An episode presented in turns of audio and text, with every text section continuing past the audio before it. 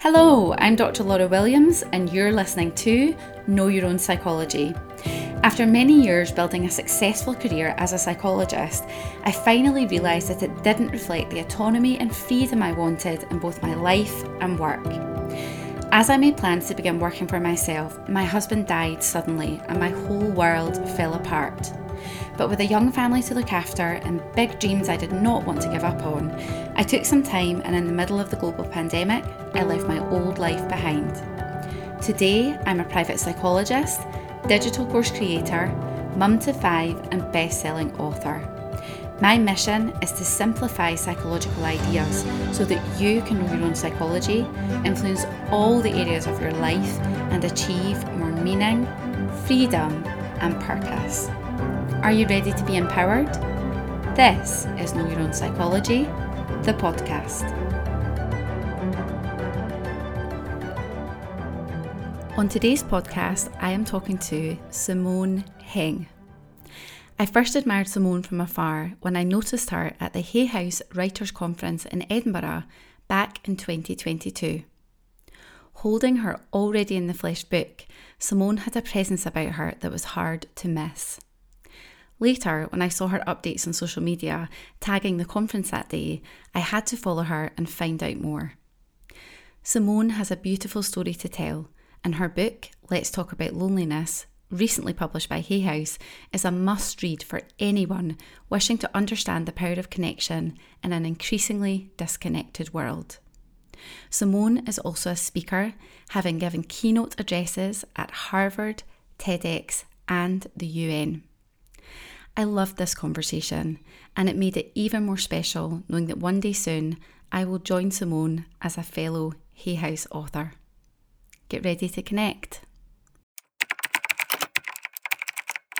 Hi, Simone. Welcome to Know Your Own Psychology, the podcast. I am so honoured to be able to connect and speak with you today on loneliness, the power of connection, and your individual psychological story. So, thank you so much for being here with me today. Thank you so much for having me and congratulations on becoming a Hay House author. I am so excited for you and the journey and very excited we can finally make this happen. Thank you for your patience. Oh, you're so welcome. And thank you for saying those kind words. And I'll just tell very quickly a short story around um, attending that writers' conference and really seeing you stand out from the crowd. You were walking around with your book sort of held to your chest like it was your heart story. And I just, I remember looking for you on social media, found you, followed you, and knew that at some point I'd love to connect with you and speak with you. So thank you so much. Okay, Simone, maybe you can start us off with an introduction on who you are, what you do, and your journey to get to this place. So I was before I became a speaker and author uh, in the media and entertainment industry for almost 20 years. And I think towards the end of my media career, I became really dis engaged and very cynical. I was working in a very toxic radio station here in Singapore, and I could see how loneliness and creating fractures within teams was affecting the product. It was some of the worst radio I'd ever done in my career. And so I started thinking, like, how are other organizations being affected by a lack of human connection and equality amongst teams? And then at the same time as this was happening, my mum has a very rare degenerative disease. You can see her on my Instagram. She's adorable.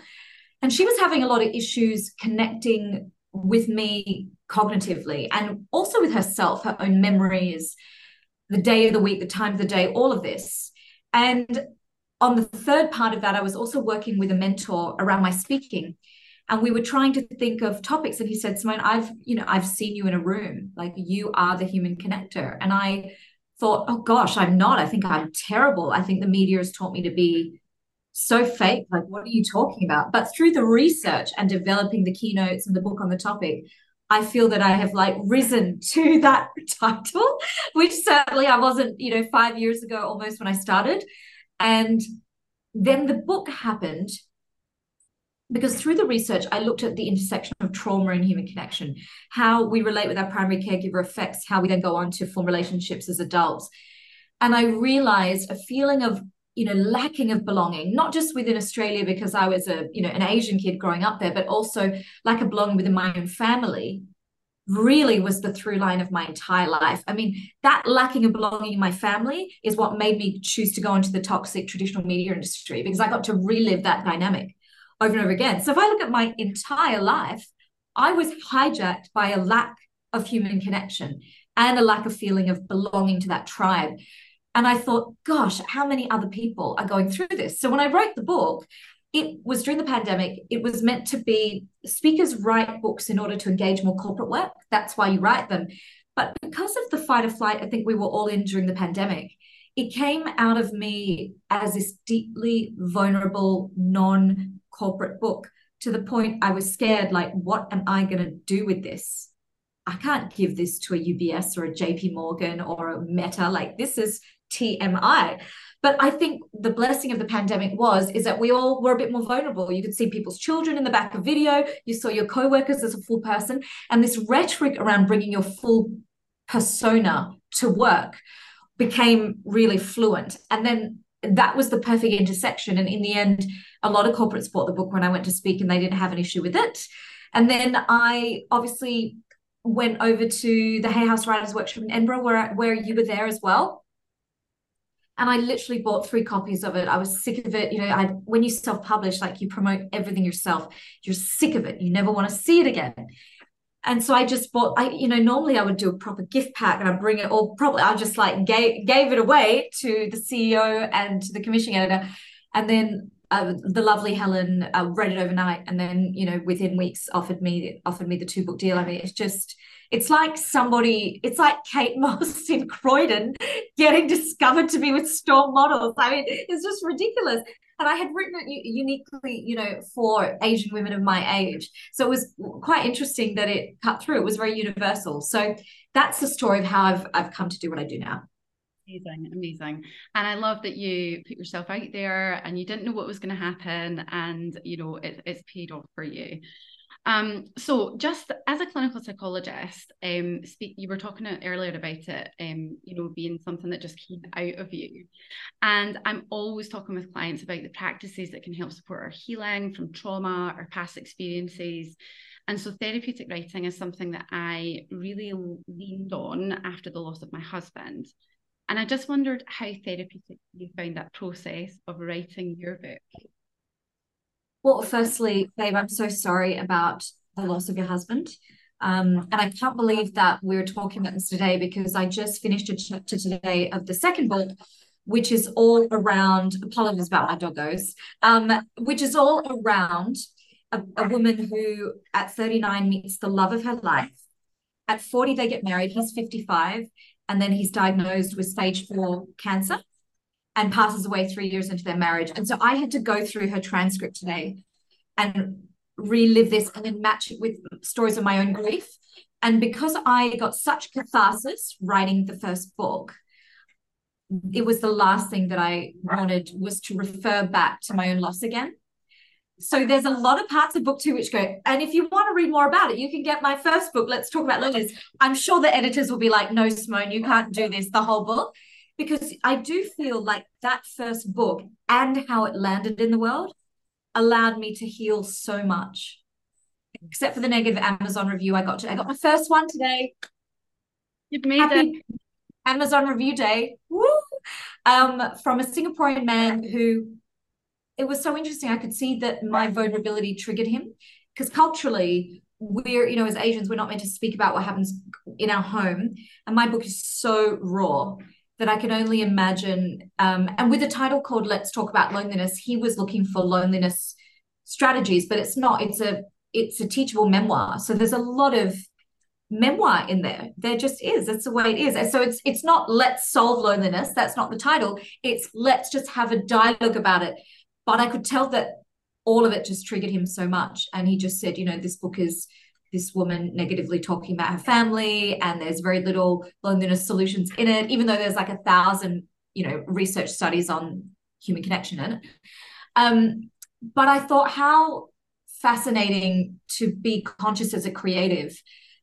Even though you may be getting catharsis for your own story we can never predict where anyone else is on their journey. So they might not have that level of openness to vulnerability as we do, and it might be very triggering for them.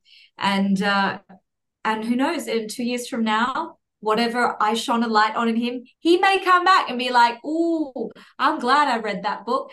Um, so it's it's a wonderfully healing process, and I think um, I'm going through it now again, and I'm dealing with a different era in my life for the second book. And it's fascinating how the brain just pulls things up. Like I wrote stories from the 2000s when I first entered media and I always thought I'm good with these stories. They're nowhere near as traumatic about like, you know, growing up. Then I was kind of an adult by this time.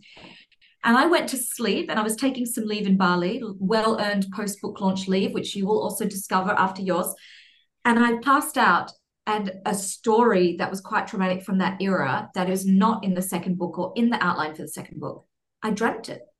I thought, how fascinating is our brain that it works this way and it pulls from these directions and you don't know how it's going to come up. And i actually think that's the reason why a lot of people avoid therapy because it is a bit like getting an extraction at the facialist. You're going to have a little bit of congestion a little bit of redness before it heals beautifully. And people that is that is telling somebody it's going to get worse before it gets better is never attractive to human beings. We want the quick fix. Yeah, absolutely. And, you know, I am keen to have these conversations with people pre therapy that actually, once you start opening those boxes, it, it's kind of out then and you then have to deal with that and that's a really difficult thing to hear um, because as you say people just want to, to know like i'm going to get through to the other side of it but there's a lot of hard work in the in between and it's, it's so interesting your guy with his amazon review I kind of think, as you say, he's on a journey, but just on a different trajectory.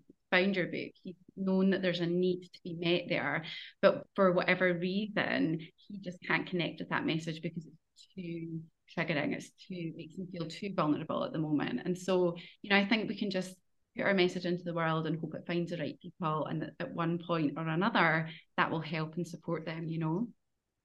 Yeah, yeah, absolutely. And I think if you want to be a messenger or of service more, you just have to try your best.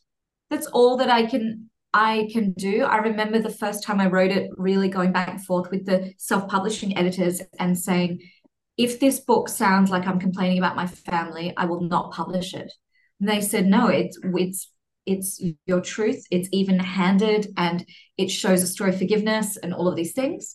And yet, even with that, and even with then a second round of editors and Hay House saying, you know no and i had an asian editor for the first round because i wanted to make sure with asian cultural eyes this would be okay. And then you realize you just can never please everybody um, because they are all on different parts of the journey. So it's you can only try your best and if it doesn't it doesn't. That's all. Yeah and actually it's such an important point you raised simone because this idea of like um not wanting to say negative things about your family not wanting to look like you're complaining or that you don't love them or that you it's literally one of the things that stops people ever doing this work. I see people shrink from this work the minute that they're asked to consider where things might have been better, could have been different. And it's a sense of like people don't want to blame others and blame the people that they love the most in the world, you know? I think when my um you know my th- i was very much like to my therapist like why am i like this why am i like this in romantic relationships why am i like this in friendships and for her to be like, let's go back to ground zero. Your childhood was traumatic. And I talk about in the book, it took me a long time to accept that word to characterize my childhood because you are indoctrinated within that family system to think that this is normal. And unfortunately for my Asian community was I was very lucky when I was 17 to get this scholarship to live with three other families in Switzerland. And most people never get that experience to live long term. I'm not talking on a weekend, six months, three months with different families, three in one year, and realize, and you cannot walk away from that niggling feeling that, hey, the screaming, the shouting, the verbal abuse, the walking on eggshells, the criticism, the put downs that I grew up with is not how other families functioned. That was really really hard but you it's evidence you know i had evidence some people this gentleman who wrote that he could have a similar trauma in his family. He thinks it's normal. He has never had the chance to live with different family systems. So I I think in that way, um, was I lucky or was I, you know, the Pandora's box was open. I couldn't um I couldn't go back and I would say unsee, unfeel the difference in my nervous system between living in the houses of families that there was no shouting, there was love, there was communication. I could not turn a blind eye to the difference in how that felt in my body, how safe I felt in other people's houses that I barely knew versus the house that I grew up in. How can you? But that's connection with the self. That is calling your own, like going, hey, somatically, my body is telling me something. But a lot of people also don't have that too. I certainly didn't. Took a lot of therapy.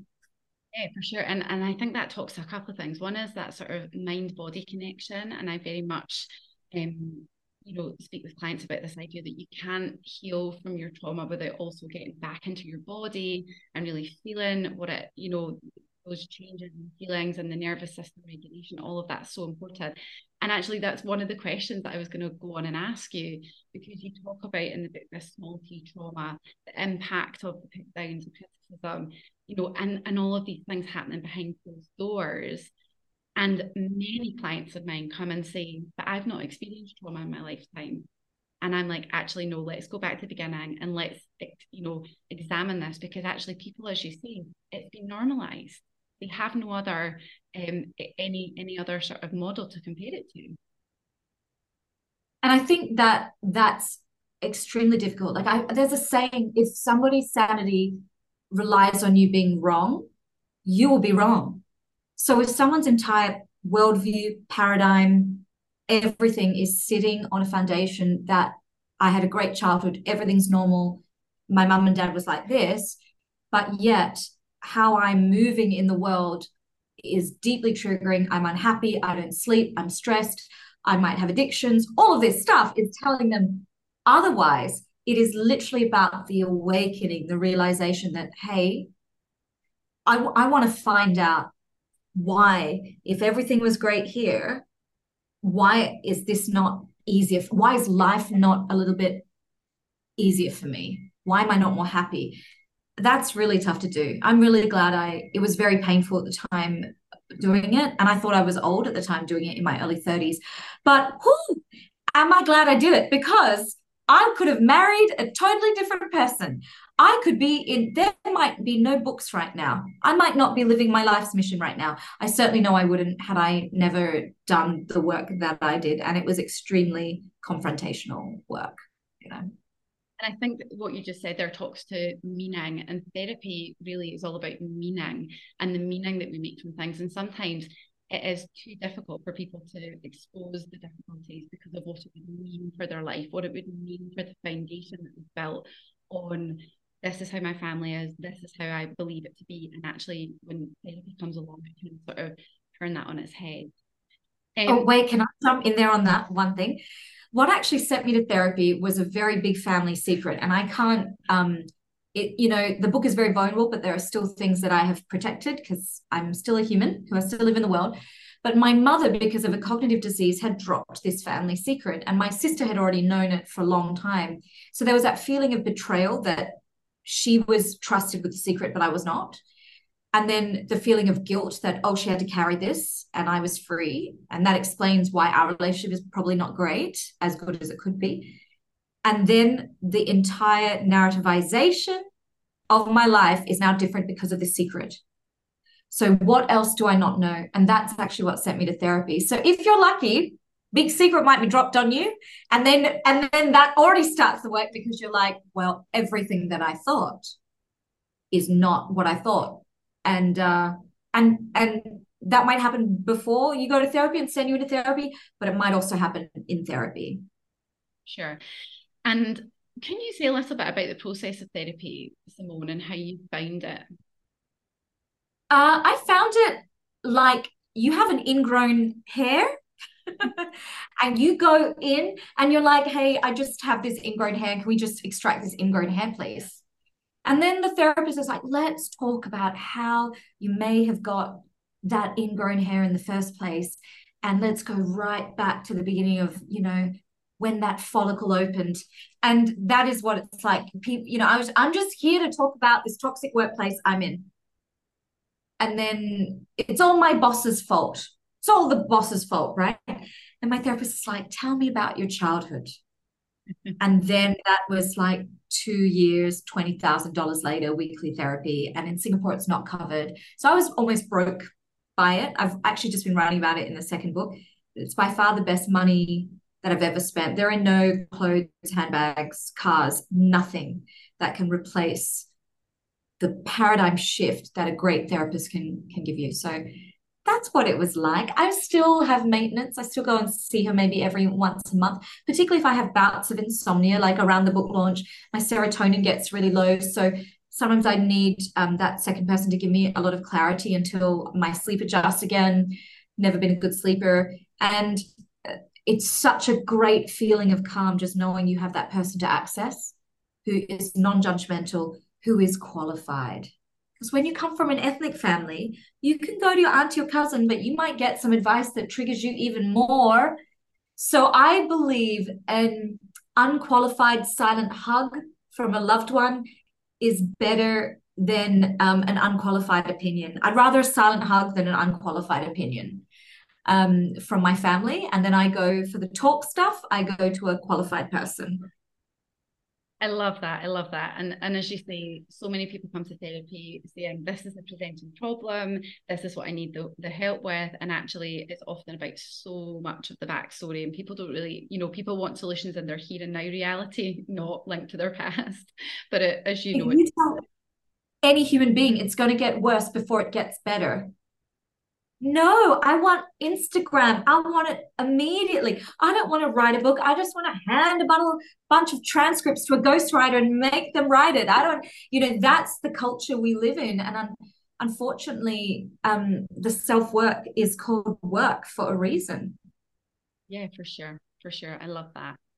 Now, bit of a shift now. So, one of the things that you wrote about in the book, which I found so profound, was that seeing someone you love pass away connects those of us who have experienced it just so deeply.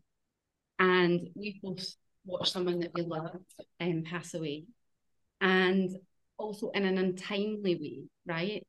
And I just wondered how much do you think that complicates the grief process? I think that every, I mean, I was an adult, I was 19 just an adult.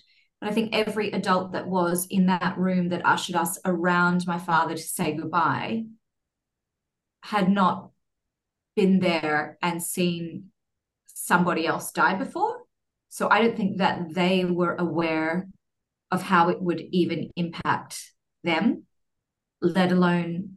I think the thing that traumatized me was seeing aunts and uncles, which in my cultural system, they were held up like gods. I was meant to really respect them be reduced to like animalistic keening. And I think it was shaking that security that in that one incident of watching dad die, all of us together, it made me realize how I wasn't safe. I saw my mortality, but I also realized like these people that are meant to protect me are just human.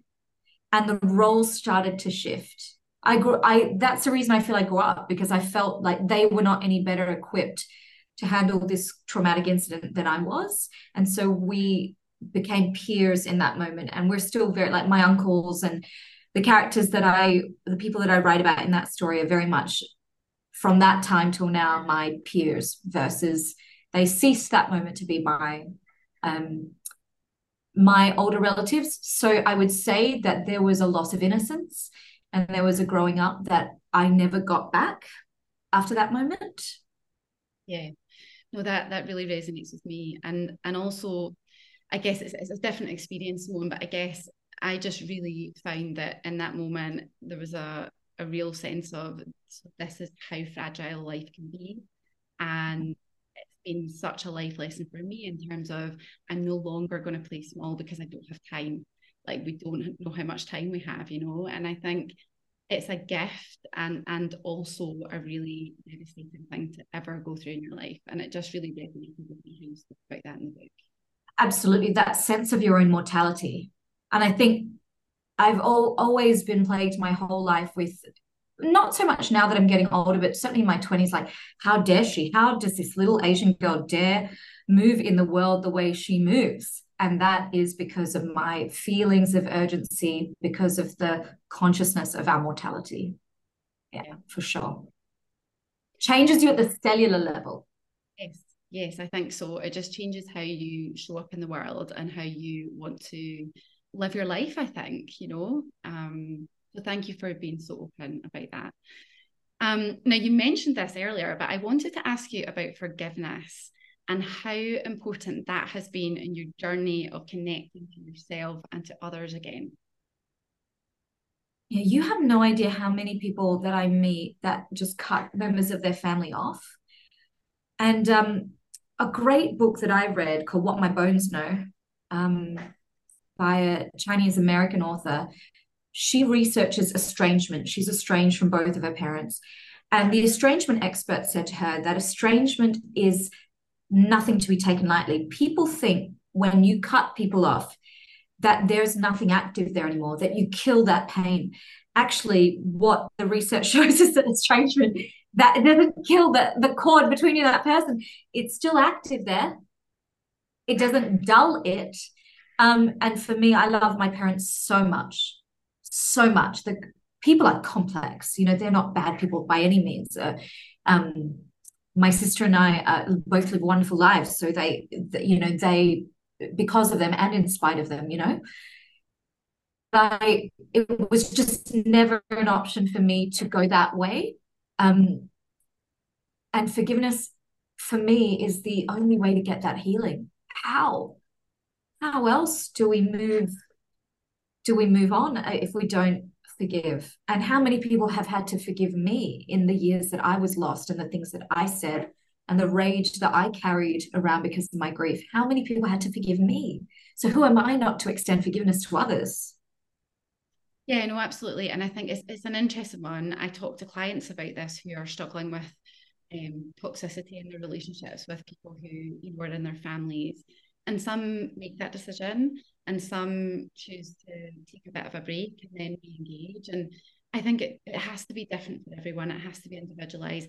And also i think that you can forgive as well as not spend choosing not to spend as much time with people you don't you know you don't have to be spending time with someone to also forgive them. I don't know if that makes sense. Yeah we all need to get on the boundary train. Like i love watching my gen z nieces the boundaries like we're at a gathering they don't feel like they want to socialize and kiss all the aunties and hang.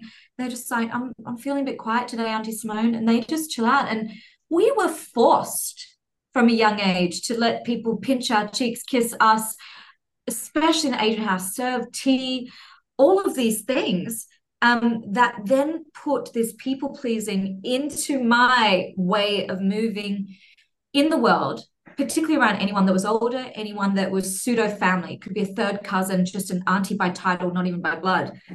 And that definitely destroyed my sense of boundaries. And I write in the book if somebody is mean and nasty just because they are blood to you, does not mean that you have to go spend time with them. There used to be this thing where the, you know, um, the aunties, it would be like you go to church, and after church on Sunday, you'd visit all the other different aunties in the Asian community's houses. And I remember getting in the car and my mum would be talking about someone's house who wasn't clean or someone's food that wasn't good. And I remember thinking, this is not right. I love that auntie. And secondly, if you don't like her, why are we going there? This doesn't make any sense. Like as a child, right? But when you see that as a child every single weekend and you think that that is normal, but then luckily for me, I went to live in Switzerland and no one was doing that. It was that much more of a European cultural system of we see our direct family, but this extended family, maybe we see once a year at a reunion or at Christmas.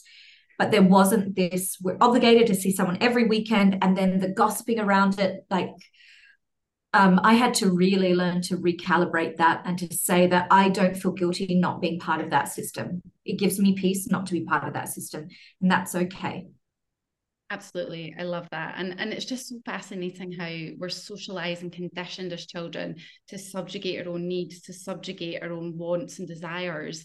And I think there is such a process of relearning, certainly has been for me through my sort of mid 30s um, to where I am now. Okay, now you're writing your second book, which you've mentioned for Hay House, and I wanted to ask you what you can tell us about that and any tips for anyone who's listening who's an aspiring author or writer or who just wants to start writing for themselves. Oh gosh, absolutely. I if you follow me online, you know, I just love giving tips away. I love being part of like the knowledge sharing economy.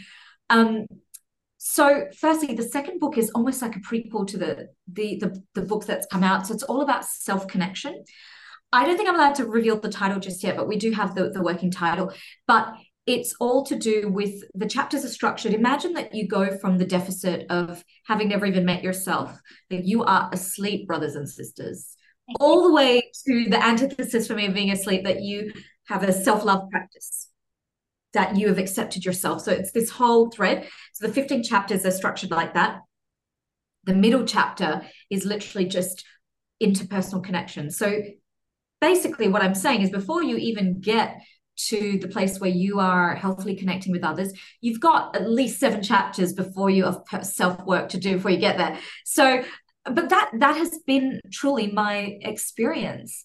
And i don't want um imagine if we all were a little bit more aware how our world would change had a beautiful email yesterday from a woman who attended an online speech I did recently and then went to get the book. She's 68 years old, adult child of alcoholic parents, estranged from her entire family, multiple bad relationships and marriages. And at 68, she watched that speech, went to get the book, listened to an audible, and wrote me, I'm now going to take therapy seriously. I'm retired, I have the time, and I'm going to go and it's game time at 68 adult children of alcoholics is not enough and i'm gonna and i almost cry. I, I, get a lot of these messages now. Because of the stuff i write is so votable i'll rarely get it in the comments. People will write very long form to me like they know me.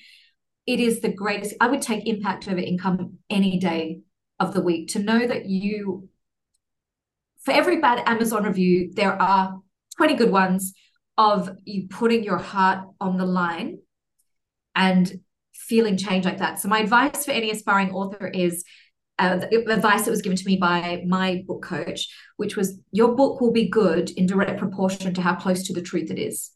So if you write a book that validates you, that makes you look like the master, that's you preaching, and we see this a lot in the self-development space. It's never going to truly connect with people like the one where you say, I make mistakes too. My parents weren't all bad. I was also an idiot. We were all idiots together.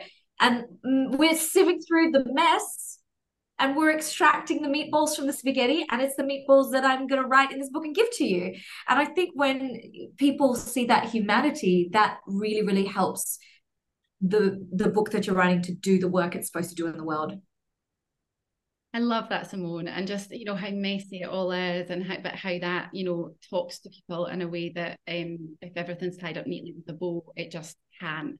Um, and I really feel like there's something in there about you know when you write a book, it's in service of others. It's not in service of yourself.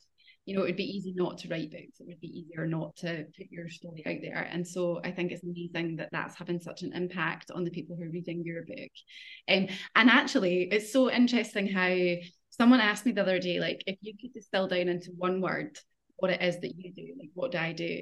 And I was like, wow. And it, the word that came to me was awareness and you're talking about these same things it's that self-awareness it's that self-reflection and that is the start of everything i think when people come it is. Like even what we know about the lonely brain is that it it becomes irrational and creates a spiral. So lonely people and I've been there and I talk about in the book will often say like no one understands my my case is special I'm different. And I started thinking as the seed for the second book idea. If you didn't have self connection or self awareness or even curiosity about yourself, you would never be able to discern the irrational thought from the irrational thought created by the lonely brain. You would just give into it. And that's how that lonely loneliness spiral would keep on going. So if I really want to solve this loneliness epidemic, I need to attack the question of the self. It needs it's part of it.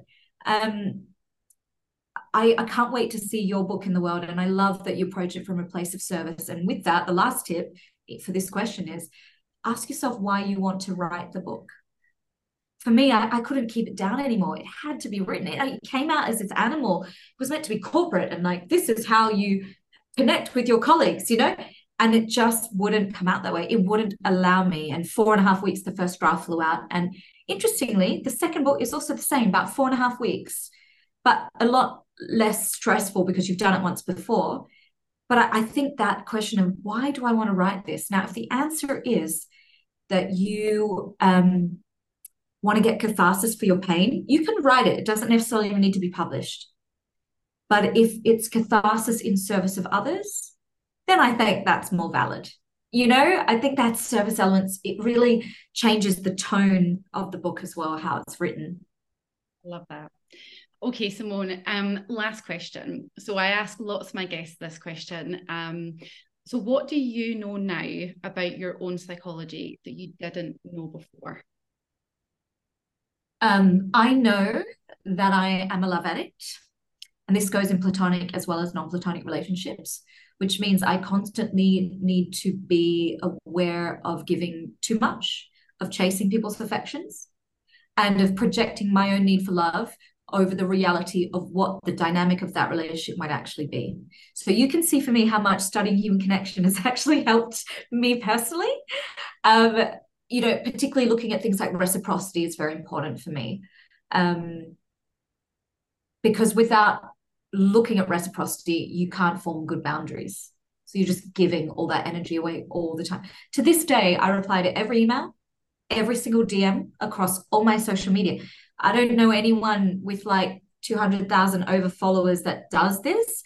Um, but I do know eventually I might have to have a boundary on that because it's probably not tenable. But I know that that is also linked to this need for love. I love being in contact and connecting with people. Um, and so I have to watch that.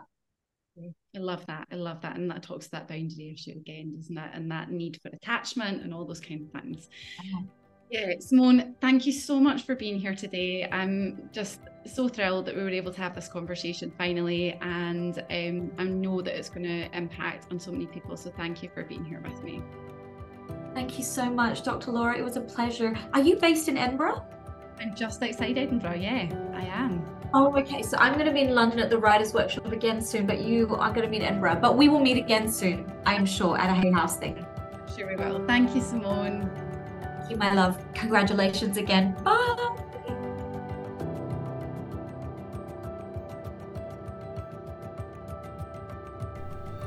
Thanks for listening to this episode of Know Your Own Psychology. If you loved it, please share it on Facebook or Instagram for your friends and family. And if you really want to help me out, drop a review on Apple Podcasts. If you have any questions, you can email me, hello at And if you would like to know your own psychology better, influence all the areas of your life, and achieve more meaning, freedom, and purpose, come and join my growing community over on Facebook. Search Know Your Own Psychology and make a request.